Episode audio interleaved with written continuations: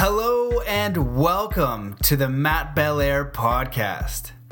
As an explorer of the mind and world, author and coach, I have spent a lifetime learning how to push my limits and achieve my highest potential. My mission is to bring you the most inspiring, conscious, and empowering teachers, leaders, and thinkers on the planet to bring you stories, lessons, and messages that will help you master your mind, body, and spirit. Thank you so much for listening, and I hope you enjoy today's episode. What is going on, you fantastic, outstanding, remarkable human being? Thank you so much for your time and being here today. I love and appreciate you for coming. We have the tremendous Jake Eagle on the episode today, and it is titled Are You Thrilled to Be Alive? How to Live in Heart Consciousness. Um, Jake Eagle is a really amazing human being. He has over 25 years experience as a psychotherapist and he has studied everything in consciousness and psychology and worked with thousands of people and he's amazing. He's kind of like a, a no baloney type of uh, happiness, heart consciousness guy. And ever since the podcast, um, you know, I've really asked myself that question: Am I thrilled to be alive? And um, it's been an interesting experience. So in this, I broke it up into to two parts. It's awesome. Um, so the first one's going to have a little bit of how we can remove anxiety around feeling uncertain. Uh, three reasons for anxiety. Um, what else we got? We got um, why we can choose our state of consciousness, the three states of consciousness: safety consciousness, heart consciousness, spacious consciousness. A helpful phrase when you're there is tension in a relationship. Um, why you need to look for things that you are grateful for. Um, I get analyzed. I don't know what part of it is because I kind of tell them that I wasn't thrilled. I was a little bit stressed out with uh, you know the amount of to do list and the podcast and Zen Athlete and everything. So um, he does his work on me a little bit. So this is an amazing episode. You're gonna love it. It's broken up into two parts. If you want to support the show and you like what you're hearing, please just do an act of kindness today. Do an actual action. Take an action. Do one act of kindness. The other thing you could do is you could share these episodes. You can leave a review. All of that is really helpful. And if you want to support in another way, you can go to patreon.com forward slash Matt Belair and just toss a buck in the bucket and just show your support that way. It really does go a long way. So I appreciate all of you sharing, supporting me on Patreon. I'm talking about the podcast, doing an act of kindness out in the world. If you do an act of kindness, um, just let me know and say, hey, I did it. You don't need to tell me what, I, what you did. Just do an act of kindness. Don't tell anybody. And even consider doing three acts of kindness. Hold the door open, um, tell somebody a compliment, and pick up a piece of trash, let somebody in in traffic, whatever. So do all of those things pretty please. I want to thank my sponsor, David Lone Bear Cinepass, who is not really my sponsor. He is just somebody I'm promoting heavily because he is the man. Um, check out lonebearsarts.com and check out the vibrational jewelry, the necklaces. They're actually, they create a magnetic field. A lot of people say that they do that, but his is actually measurable. We're doing a video on that now. Um, check out zenathlete.com. If you haven't read that book, read the book, gift it to a friend. It can be Zen life, Zen music, Zen business. It doesn't matter. Um, it is really the keys to identifying a goal, how to code your mind and body to um, create the belief systems necessary to achieve that goal quickly and easily, or, and how to enjoy the entire process. Um, so it's a, it's just a really great book. Um, you should definitely check it out, and uh, especially if you have kids, they should know this knowledge, and that's really what it's for. Um, if you guys are interested in coaching and you really want to level up, you want to get through some blocks, you want to get to that next level, you want to um, live with more peace and ease and dive deeper on these concepts and learn how to live a life of fulfillment, of purpose, um, I can help take you from zero to 100 for real. And I've done that for quite a few people, and it would be a privilege and honor to do it with you. Um, I also do 90 minute sessions that just blast through blocks, limiting beliefs, and I give you homework that could last months or a lifetime if you choose to do it. So if you want a one on one coaching, either a 90 minute or something more in depth, just go to mattbelair.com forward slash coaching. Make sure to check out the website to sign up for the email list. And if you want the lucid dreaming, just go forward slash lucid dreaming. And that is it. Um, also, thank um, Synctuition, their state of the art 3D sound binaural beat brainwave entrainment. And if you go to bit.ly forward slash gamma waves, you can get three free tracks. So I think that is it. Thank you so much for listening. I hope that you are having a tremendous day. I'm sending you all of my love and my gratitude through the airwaves. And before we get into this episode, let's just take three deep breaths to come to a state of peace and coherence. So, taking the first breath in through your nose with the intention to come to peace and presence and just fulfillment and gratitude now. Thinking about one thing that you are grateful for. Hold that breath and just let it out slowly with all the cares and all the worries of the day. Take in one more deep breath in through your nose, really connecting to this universal life force ener- energy, this intelligent infinity breathing into you, and just really magnifying the feeling of whatever you are thankful for, just one thing you're really thankful for. Let that breath out slowly with all the cares and all the worries, all the to do lists. Take it one more deep breath in through your nose.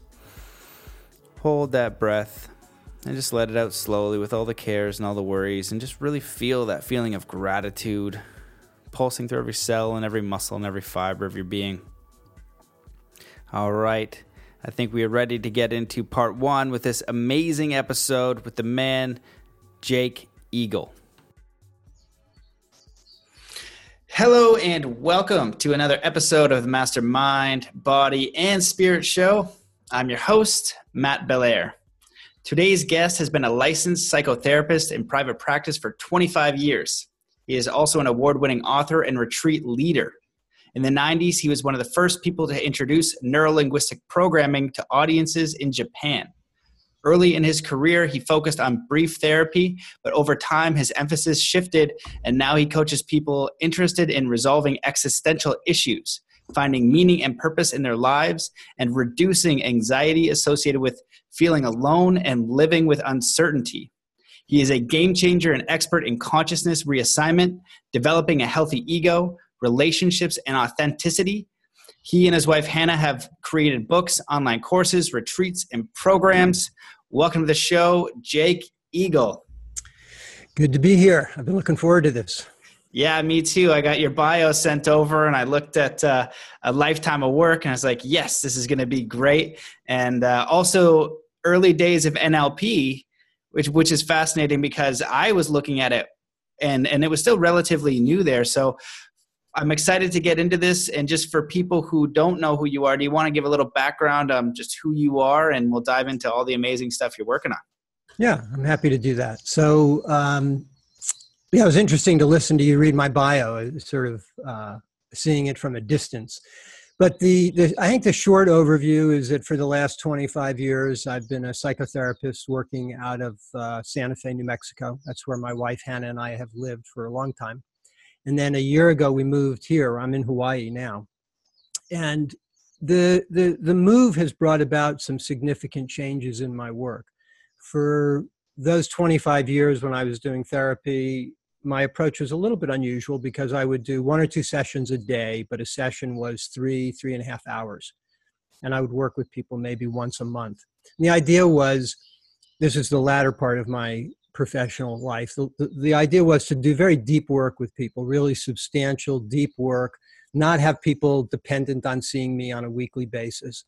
And I thought the work was very profound. Um, I had a good reputation. I had a lot of clients, so I thought everything was was great, and I was pleased with what I was doing. And and I still feel pretty good about it. But but then I went through this shift. We moved to Hawaii and an unusual thing happens. I don't know if this has ever happened for you, but if you disorient yourself enough in your life, if you wake up in a place where you've never been before, you don't know anybody, you have no reputation, you you you don't know how to get anything done, you're just not connected. All of a sudden, there's an opportunity, a window where we can see ourselves and our lives really clearly. It's like a fresh take and that's what happened when we came here. And so i i stopped and i realized that part of the reason we moved is because there was some i wouldn't say dissatisfaction with where we were before but there was some um, something was missing right? Life was great. We had a beautiful home. I got a gorgeous wife. We have a nice i have a nice practice. She has a practice. She's a homeopath. But something was missing. So we moved here. And I realized that my instinct is to go do what I've always done before to make my life the way it used to be. Start advertising, go out, do free workshops, create a practice, do the kind of work that I've got a reputation doing. But I realized that I'd done that for many years and something was missing. So I decided I'm not going to do what I've always done before. Um, and what is it that I've always done before? Well, essentially, what I've done is whatever it takes to make myself feel secure, safe. Um, I'm a big thinker. So I, I, I kind of think my way through problems. So I said, well, I'm not going to do that. I'm not going to try and think my way through the situation. I'm just going to be here, going to open myself up and see what happens. And the result is that I've created a different model, a different way of working with people. And it essentially, I wouldn't say it's anti therapy, but it's sort of meta therapy. It's like if you've done a lot of work on yourself, you've been in therapy for a while, you've done some mindfulness training, various things, but you feel like something's missing in your life. I, I think the problem is more therapy, more self help stuff is like going faster and faster on the same hamster wheel. And so I wanted to get off that hamster wheel. And the way I talk about this now is that it requires a shift in consciousness you, you familiar with that? There's the famous Einstein quote that you won't solve a problem at the same level when you created the problem. Yeah. So yep. that so what I'm what I'm trying to do is create a new level at which to work with myself and with other people. And I've been working on this now for about nine months, and I have seen in myself, in a colleague that I've done it with, and in 30 people who have gone through a beta course that I'm teaching I've seen the most profound results of anything I've done in the last 25 years. So that's that's now sort of my passion. That's what I'm really focused on. Holy smokes, man! Well, now I'm curious. now I'm curious. As I, I, you know, I can give the general question on, you know, anxiety, depression, and even actually touch on suicide because that's coming up a lot. People don't want to talk about it. Um, yeah.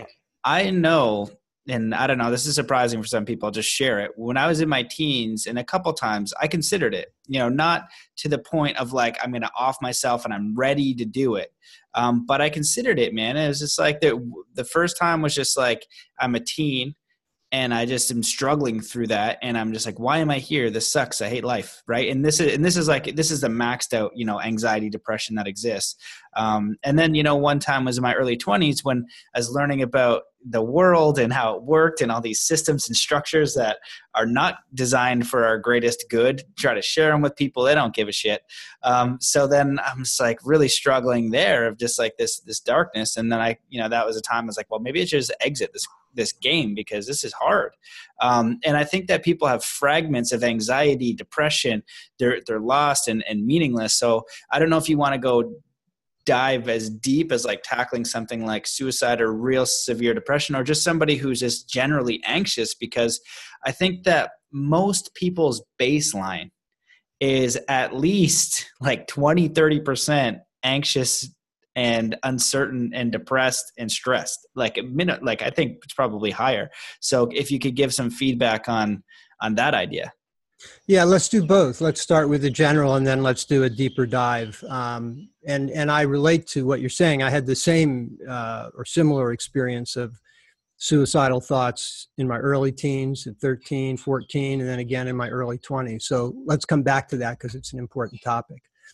Um, generalized anxiety and I don't know what the percentage is, but I would say it's a lot higher than most people realize because what we're doing is we're running around all the time trying to distract ourselves from this underlying anxiety, which I think is about three things. The first thing it's about is the fact that life is uncertain. We don't know what's going to happen today, we don't know what's going to happen tomorrow. And we try to act as if we do know. We try to create certainty in a world that's full of uncertainty. And I think part of the solution is being comfortable with uncertainty. How do you become comfortable with uncertainty? Part of it is learning to be present, learning to be in the moment, learning not to run ahead in our minds and trying to anticipate and prepare for everything that's going to happen. which is easier said than done, but we'll talk about some ideas how to do that. The second thing I think is people have uh, fear uh, of death, which we basically don't talk about in our culture. We just ignore it. We're, we're in denial for the most part. And I think until we develop some relationship with our mortality, some way of coming to terms with the fact that we're mortal, I think that anxiety continues. It, doesn't really go away. So, the question around, and these are the things that I mean when I talk about existential anxiety. Um, the, the, the simple expression that I think is at the heart of the work I'm doing and the conversation we're having is that nothing that happens means anything other than the meaning we give it. And people will argue about this, uh, but I really do believe that nothing that happens means anything other than the meaning we give it. That can freak people out, or it can be incredibly liberating and empowering because it, it means that we choose, we determine the meaning of things. And the more responsibility I take in my life to recognize that I can make meaning in different ways, the more comfortable I, I become in my own skin. And so that's a lot of what the work that I'm doing is about. Um, so I'm, so I'm going to segue, I'm going to go sideways and explain the model, and then we can go forward again. So let, us I'll use some props. I'm, I'm in Hawaii. There's some mosquitoes here when the wind doesn't blow, so I have some mosquito repellent. Wait, I don't want to cut you off, but did you say the third thing? Because I didn't know if I missed it. I was taking notes. So, um, so are you the, going into that? Yeah, we're going to come there. Oh, okay. Okay. Yeah, yeah, yeah. But keep keep me uh, keep me on track. Yeah. So, the general approach to psychology for a a long time, 100 years, is that there are certain events that happen in life, certain stimulus, and then and then we respond. And most therapy, most personal development work is focused on how we respond, teaching us to have better responses. And that's really valuable stuff to do. And it's what I've been doing for 25 years, helping people work with how do you make meaning of this event that occurs? How do you interpret it? That's cognitive therapy. And then what's your response? So maybe I can teach you to have better boundaries. That's a way of responding. Maybe I can teach you to have better communication skills. That's another way to respond. Maybe I can teach you how to individuate from your parents. That's going to mean you'll have a different response to whatever the stimulus is. Good stuff. But here's the thing if we come before over here, before the stimulus ever arises, and we realize that there's a state of consciousness that I'm in before any event occurs. And that largely predetermines how I respond. So, my state of consciousness as I go through my day largely determines how I respond to anything that happens.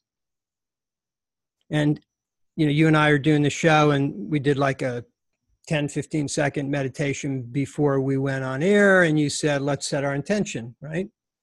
To me, that was a way of adjusting our consciousness. And when I talk about consciousness, I'm talking about our state of mind, our state of being.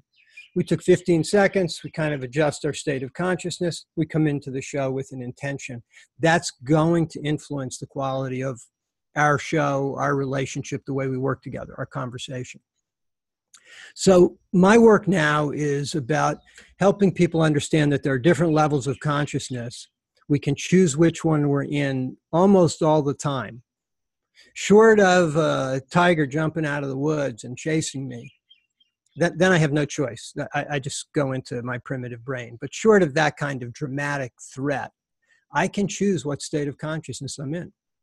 And what I've done is I've created a very simple model to say that there's three states of consciousness.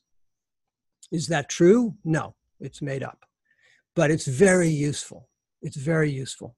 So the first state of consciousness I refer to as safety consciousness. Safety consciousness is where I spend most of my time. It's about making myself safe, creating good boundaries, getting stuff done, being productive, taking care of business, it's where I live most of the time, or I have for 60 years, and it's very valuable. It's also very tiring. It takes a lot of effort to live in safety consciousness.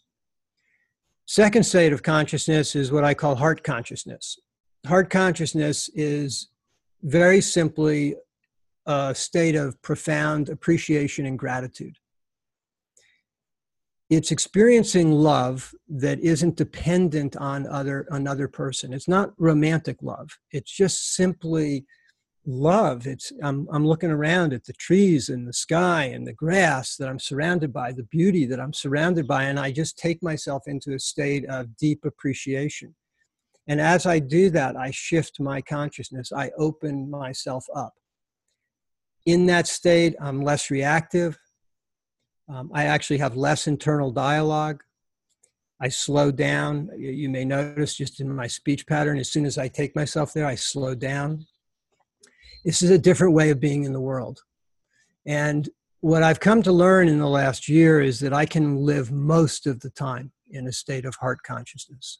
And, and I believe that most people can. And by the way, this isn't new to people. Like we've all been here, we all experience it, right?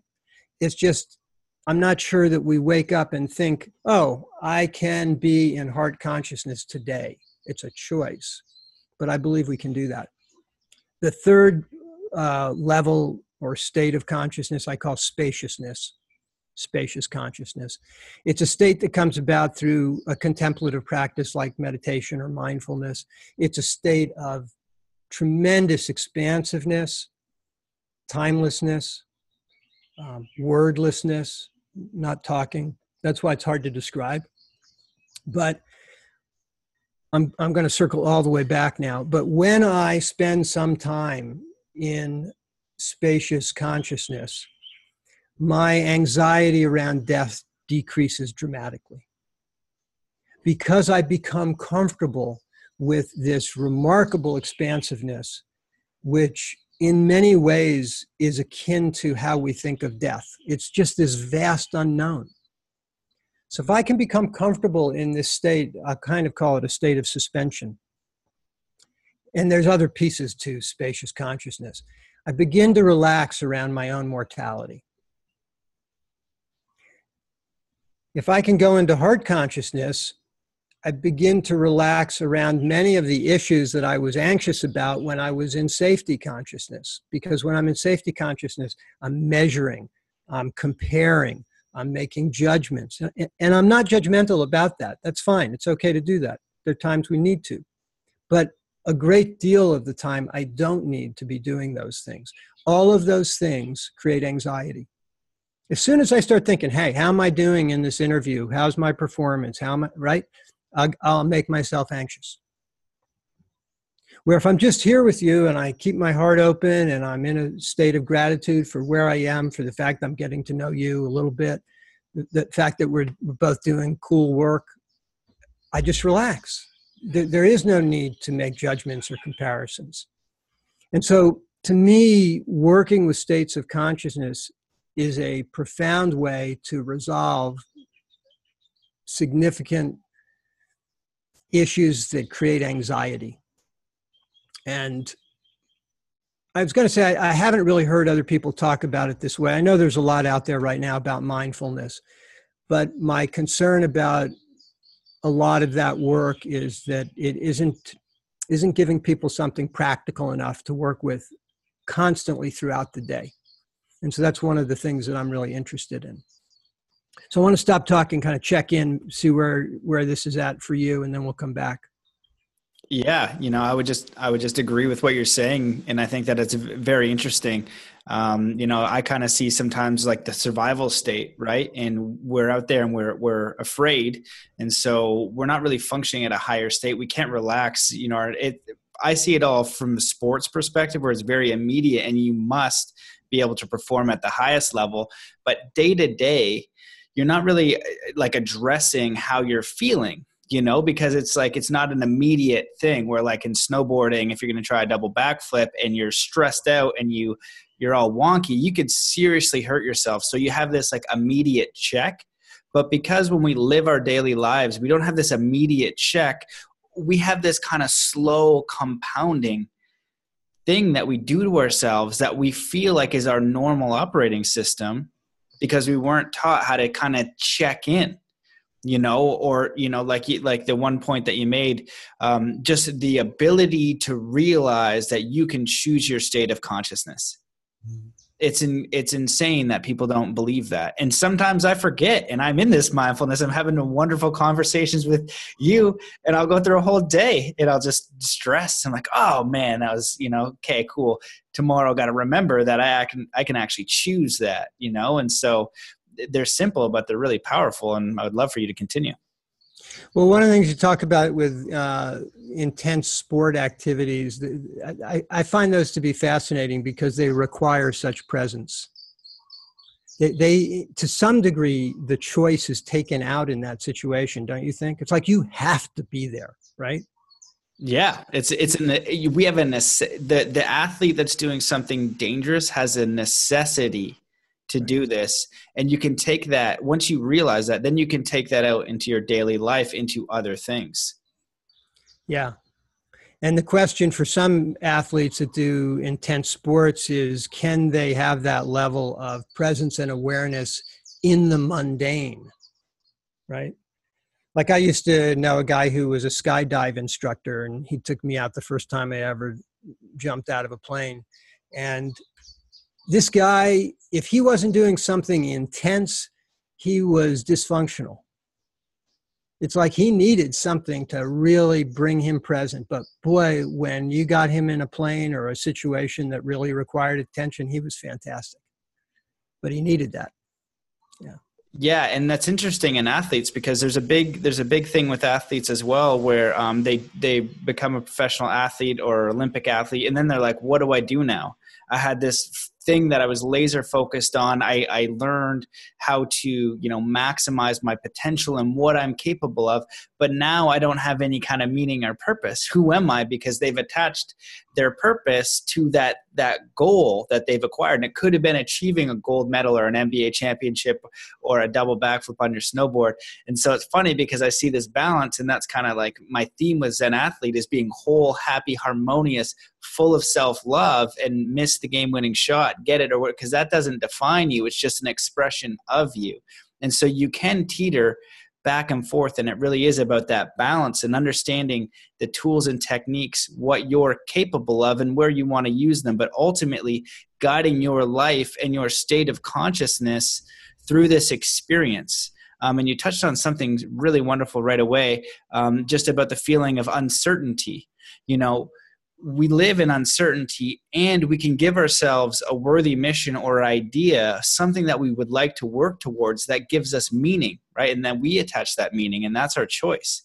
And so it's this balance of these elements. If we can somehow weave them together because it's not all one or all the other it's um, kind of exploring our states of consciousness what we're attaching meaning to and taking that inventory within ourselves and then having tools to move forward. Um, right. So yeah and, please please go. and it's it's also you, you brought up a valuable point. It's also not about being in one state of consciousness all the time. To me the key is fluidity. It's the ability to move in and out of states of consciousness. There are times where i want to be in safety consciousness. It's really appropriate. Then there are times where i absolutely don't want to be. And um, the other thing that you you just said reminded me this idea about um, making a choice and setting an intention. I mean, my wife and I have this great, very simple technique we use, which is anytime there's tension in our relating, hopefully one of us will very quickly recognize it and say, What do you want to have happen in the next five minutes? And, and the point is, it's bringing intention to the next five minutes. If you don't do that, there's all this uncertainty. I don't know what's going to happen. We might have a fight. It could get ugly I, I, don't know what, but we treat our relationship as if it's very precious. And so we bring this intention all the time. And if the anxiety level or uncertainty or conflict starts to rise, then that's when we say, What do you want to have happen? Do you want to connect? Do you want to fight? Um, do you want space? Do you want to take a break? And nine times out of 10, we say, I want to connect. And fascinating to me is it's about that simple. It's about that simple to remember that that's what we want and we move toward one another instead of away from one another. So uncertainty is something that is um, it can cause anxiety, but as I said earlier, it's also an opportunity for us to shape our reality. We can shape the next five minutes, you and I. How do we want it to go? What do you need? Tell me what you need. Maybe I can give it to you, right? Yep. Yeah. Yeah, hundred percent, and and it really is. I think that that's simple. It's these uh, continuous applications of a simple process, um, and so what i'm curious about is if you wanted to dive deeper into some of the course that you've made because doing psychotherapy for 25 years gives you just an extraordinary amount of experience plus you're uh, pursuing nlp and teaching nlp and for me listening to um, you speak already i know you're at this level of mastery. When i was studying it on my own i had a bone to pick with therapists because i never understood how somebody would come to you for years and years and years and you're not getting to the bottom of the problem. I was like you, then you suck at your profession because that person can't be that broken. We need to figure out ways to support each other you know and so your idea and thinking about it is just you know is such a beautiful concept. It's very well rounded and you have immense experience. So i'm very curious about this new process that you've developed to go even deeper because you know i've i've done a lot of studying and seen mindfulness and all these different things but your level of mastery far exceeds mine. Well the the point you make about people being in therapy for a long time suggests a lack of competence on the part of the therapist. That's how i heard it. Is something i would agree with and it isn't that the therapist isn't good at what they do it's not that they're not skilled it's that they're working they stay at the level of safety consciousness and the primary focus with safety consciousness is to solve a problem that's what it is so this is what happened to me nine months ago. I wake up, I'm, I'm in Hawaii. I'm feeling pretty insecure because I don't know anybody. I have no reputation. Things are kind of difficult. I wake up in the morning. It's this gorgeous day. Hannah's getting dressed. I look at her. She's beautiful. Look outside. Going, Am I thrilled to be alive? And I thought, No, I'm not. What the hell's wrong? What, what am I doing? I'm, I'm waking up every day trying to solve a problem that I don't actually have. My problem is that I think I have to solve a problem. My problem is that I'm not appreciating what I have my problem is that I'm not celebrating life. And I started asking this question every day Am I thrilled to be alive? And three, four, or five days into it, I started going, Hey, I am thrilled to be alive. I am really turned on. And then I was talking to a colleague who also has a great life. And I said to him, Are you thrilled to be alive? And he said, I don't know. I never thought about it. He said, I'm, I'm appreciative or I'm content, I guess. So he and I entered into this 21 day program because there's a myth that in 21 days you can change a habit. It's actually not true. You can change a habit really quickly. It doesn't take 21 days. Um, a, a, funny side story. I had a client once who came to me because he wanted to quit smoking. He wanted me to do an NLP cure. And I said, Well, I can do that. And he was a really wealthy guy. I said, I can do that, or we can make a bet. And he said, What's the bet? And I said, The bet is that you're going to smoke or you're going to have to give $10,000 to my favorite charity. I said, you, you, you up for that? And he was the kind of guy who's like really a risk taker. So he said, he said, wait a minute, you're saying if I smoke, I have to pay $10,000 to your favorite charity? And I said, yeah. I said, you can't give it to me. That would be unethical. Right. So he said, okay, I'm up for it. And uh, three days later, he uh, wrote a check to the charity. So I said, You want to do it again? There is some amount of money that will get your attention and you won't smoke, but I don't know what that amount of money is. You, you want to do it again? I said, Let's do it again. Let's do $25,000. And so he hesitated. He took kind of caught his breath. And I thought, okay, that, this is going to work. This is going to work. He's not going to smoke. And he never smoked again. And it was that instant recognition about what was really important to him right? Where what were his values? So i believe that we can change our habits incredibly quickly. That was a tangent. Um, what i started to tell you about was the fact that i i i did this 21 day program with a colleague of mine. His name's mike. And for 21 days we would write each other an email basically saying either we were thrilled to be alive and why or what was getting in our way. And it was really profound. I mean, at the end of the 21 days, he had radically changed his relationship with his wife. He had probably the best three weeks of his life, is how he described it. Um, I was also really doing well, but he kind of took off. He, he was like a jet. And that's, by the way, that's how I developed this course. This beta course I'm teaching is 21 days. I haven't been charging for it. I just get 10 people. We get together once a week on a Zoom conference call, and they buddy up. And they work with their buddy for 21 days and once a week we get together and i do some coaching. But it's all about answering this question are you thrilled to be alive?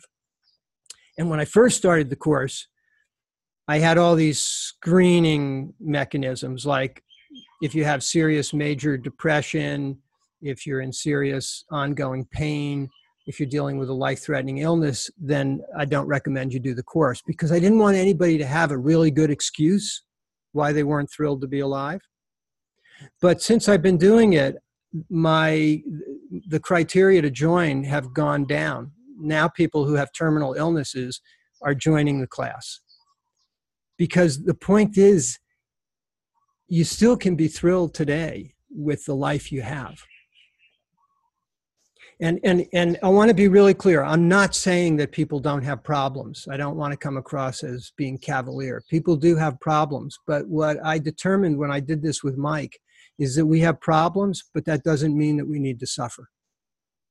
And that to me is a huge distinction. I do have some problems. I do have some challenges in my life but i don't have to suffer. And so this is from my point of view, it's a radically different way to approach doing therapy with people.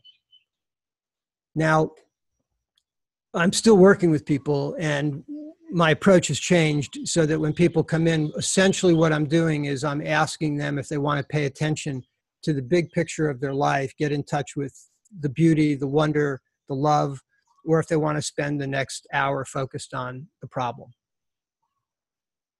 And it's interesting how many people will say, I want to focus on the problem.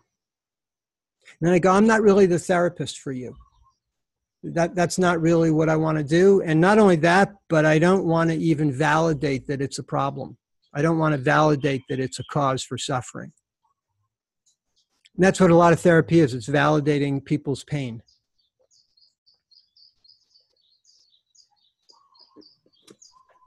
Okay. So I'm cu- I'm curious. All right. So let's say, well, some people, like you said, they have problems, right? And am I thrilled to be alive? You know, which is interesting timing on the podcast. I find sometimes it's a reflection of what I'm going through. And I was at Shokai training with uh, David Bear. So Shokai is the ancient karate martial arts type of thing, and it's it's very interesting. Um, just the whole process around it and things like that. And I show up and I'm like, you know I'm not happy right now. I don't know why. Well, I kind of know why.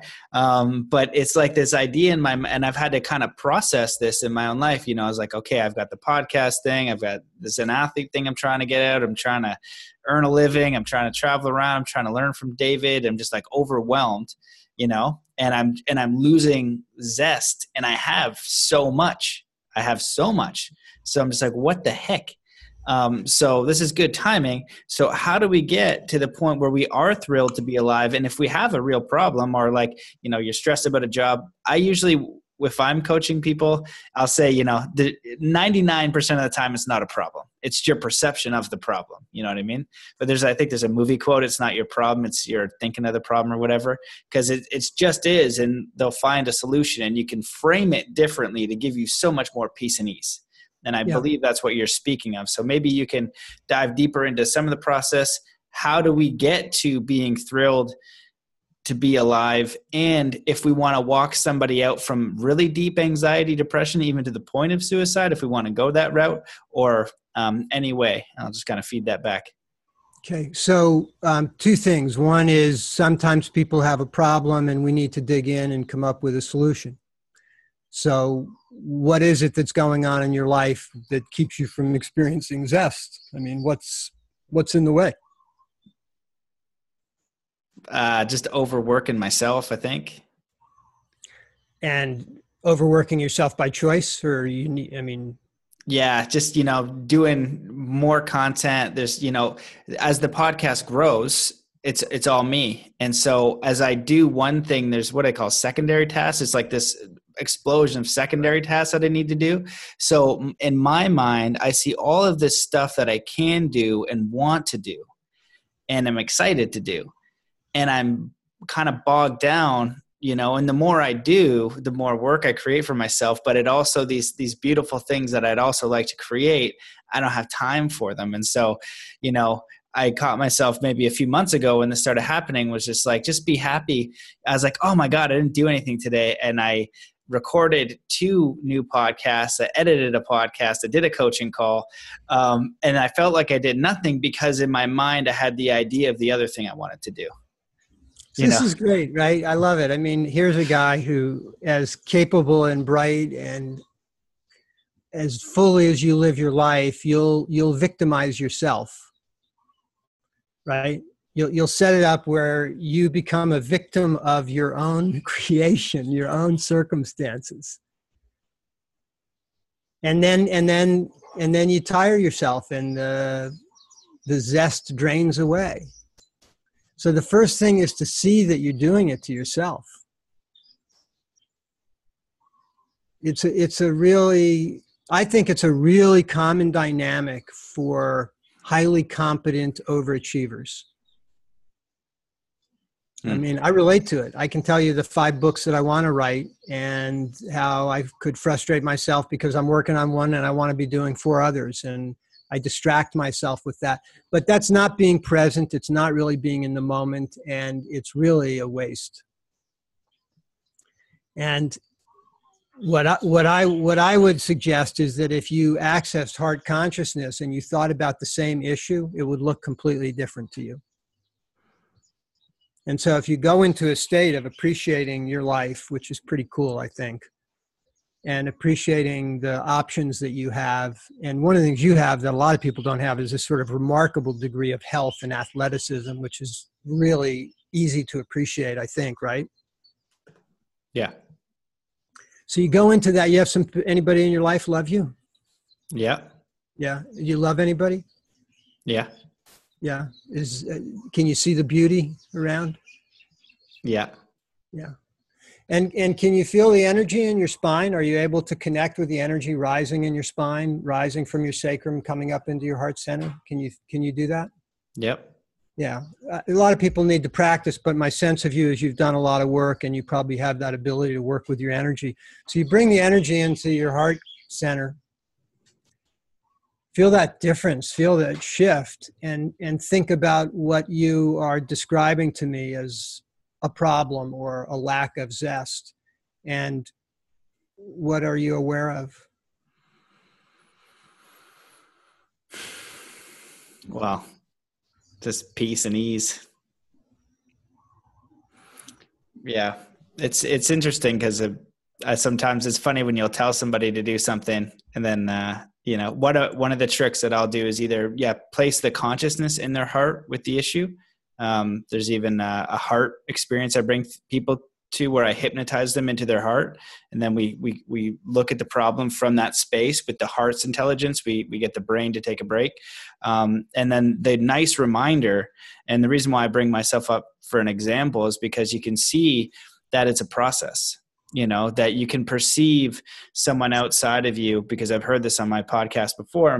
Some of the stuff people write me, it's just like, oh, you must be this and that. I was like, part of the reason why I've been studying this thing for my whole life is because I'm all messed up. I'm just like I'm I'm trying to unfilter my own brain and get to this space of peace, consciousness, enlightenment, or whatever. Um, and it's a daily process, and to just understand that and to be kind on your, with yourself and the journey, and and it's that reminder of going into the heart, and it's it's simple.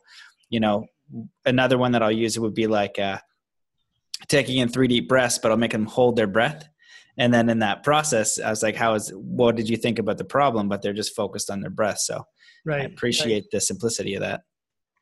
And i caution you i mean I, I understand why you say things like you know i've been doing this my whole life. Why? It's not that i'm exceptional. It's that i'm all messed up and i've been trying to find answers.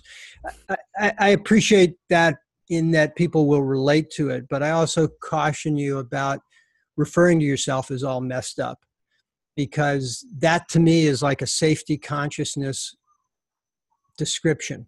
I, I get it. Um, but I, th- this is an example of how I'm working with people now. I, I won't validate it. I won't let you say it and go along with it because I feel that if I do that, it's not respectful to who you are or how I hold you. Mm. I mean, I don't see you as messed up. I understand you may have certain insecurities. I have them too, or I have my own. Um, but I don't want to support people talking about themselves as all messed up. Um, people come to me and they'll say, Oh, so and so did such and such. They humiliated me. And I'll say, I don't think so. I, I don't think so. I, I don't think anybody can humiliate you. You can humiliate yourself but I don't think another person can humiliate you. And so I'm just being super intentional about not validating the ways that people live unconsciously in safety consciousness. And it's a great practice, by the way. It's a, it's a super mindfulness practice for me, right? So I think you would enjoy it. Yeah, I, I, really appreciate you you sharing that. You remind me of my first mentor, Michael Losier, who uh, wrote the book The Law of Attraction.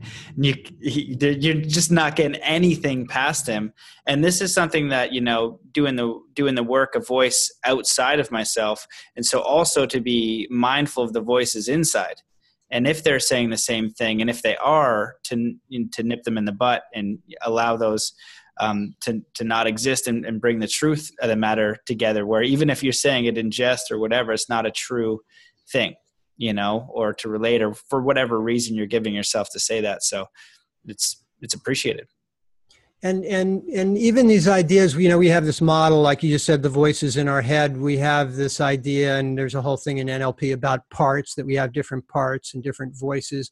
And these are tools that have been very effective in working with people. But i'm questioning all of these. Uh, people are coming in. I'm i'm supervising therapists who will come in and they'll say well i have this part that sabotages me. And i go I, I don't know. I believe in the parts model anymore. Really go to the core and tell me what's going on. And see if you can connect with how fortunate you are to be alive.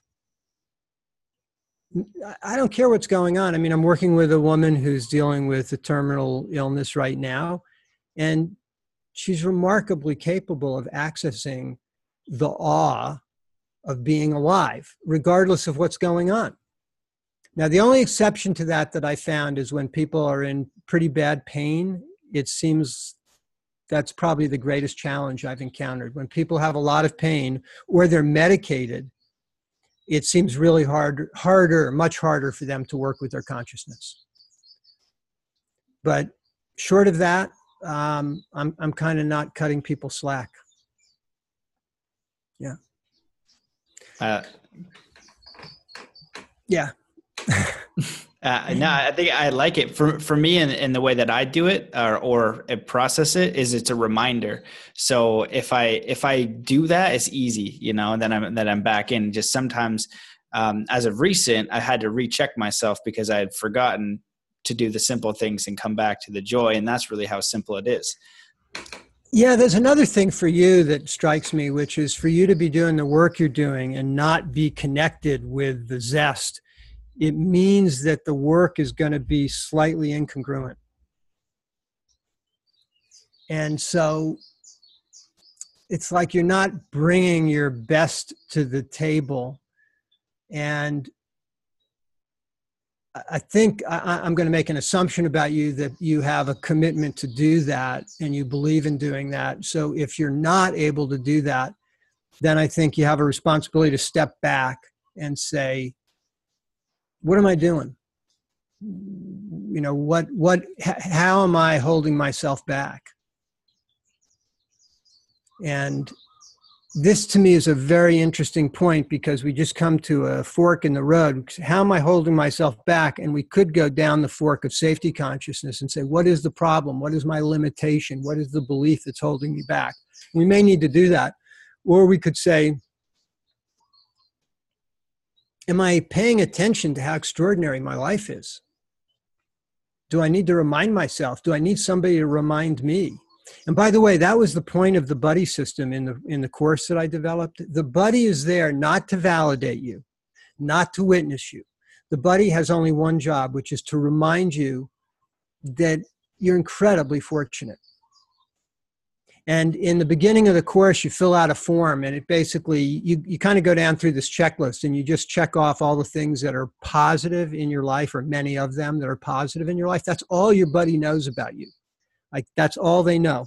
They don't know what you do, they don't know who you are. They just know that you have people you love, you have people who love you, you're fundamentally healthy, um, you have enough money that you, you're okay, you can eat today, whatever. That's all they know. And that's their job is to remind you. It's like, keep this in perspective.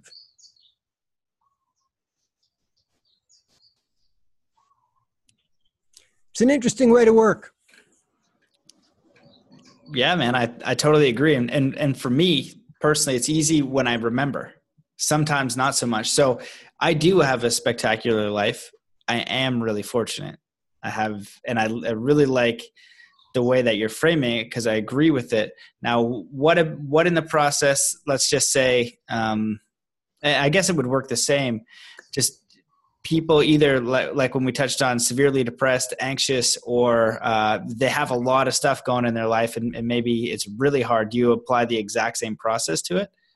Um, fundamentally, I do with one difference, which is I think that depression, other than um, severe depression, which you know could require medication, but short of that, the the vast majority of depression is the result of a lack of hope. It's it's about not having a clear sense of a compelling future. And so, if somebody doesn't have a clear sense of a compelling future, to me, that's something that we can really help them develop. And that can be done as a combination of safety consciousness, like really pragmatic. What do you need to do? You know, to, to accomplish what you want to accomplish, do you need to go to school? Do you need to learn new skills? We can figure that out, map it out. That's safety consciousness. Then at the same time, I want to bring heart consciousness in and say, realize your ability to think this through, recognize the choices you have, understand that this is pretty much up to you. I mean, there may be some obstacles, but it's pretty much up to you. So I'm working in tandem when people are dealing with depression or despair. Safety, heart, safety, heart. What I don't want to do is I don't want to get caught up just going into safety because I believe it exacerbates the depression. It's hard. It's difficult. I have people come in all the time and they're saying things like, um, you know, well, I mean, the example, you know, it, it's hard to change a habit. It's like, well, maybe, maybe not. Um, I have couples all the time who say, you know, this is how we've treated each other forever and it takes a lot of work to change behaviors and we're going to just chip away at it. And when i hear people say like that i, I tell them it ain't going to happen. You're not going to bring about this change by chipping away at it. You bring about this change if you leave here today and you stop doing what you've always been doing. And i don't i don't mean to sound pollyannish. I don't mean to sound naive. I just have very high expectations of what we're capable of doing and the people who buy into that, the people who try it, they wake up. It's like, well, maybe this doesn't have to be that hard. So um, that's a little bit about depression, um, and it, it also uh, it also depends a little bit on the age. So you and I talked before about teenage depression, and I think teenage depression is unique because I think there's a big hormonal piece going on. And so, um, with teenage depression, I think that it's not just a matter of talking through it. I think um, we have to help teenagers have really uh, a few things. They have to have great role models, and because role models will give them a give them hope and give them a picture of what's possible. And I also think we have to help them um, find ways to soothe themselves, which most teenagers don't know how to do. They don't have healthy ways to soothe themselves. The single best way generally has to do with exercise. Not for everybody, but um, if I were to generalize, I would say it has to do with exercise. The other thing, which is really kind of cool when you think about this, Matt, is that if we were teaching the stuff you and I are talking about today, if we were teaching this to kids when they were 9, 10, 11, 12 years old, you wouldn't see nearly the level of um, teenage depression and suicide that we see. It comes from powerlessness. And it, it also comes from a very challenging time where we're trying to individuate from our parents. So I, I've got to go out in the world and figure out who I am, but nobody told me how to do that. There's no guidelines.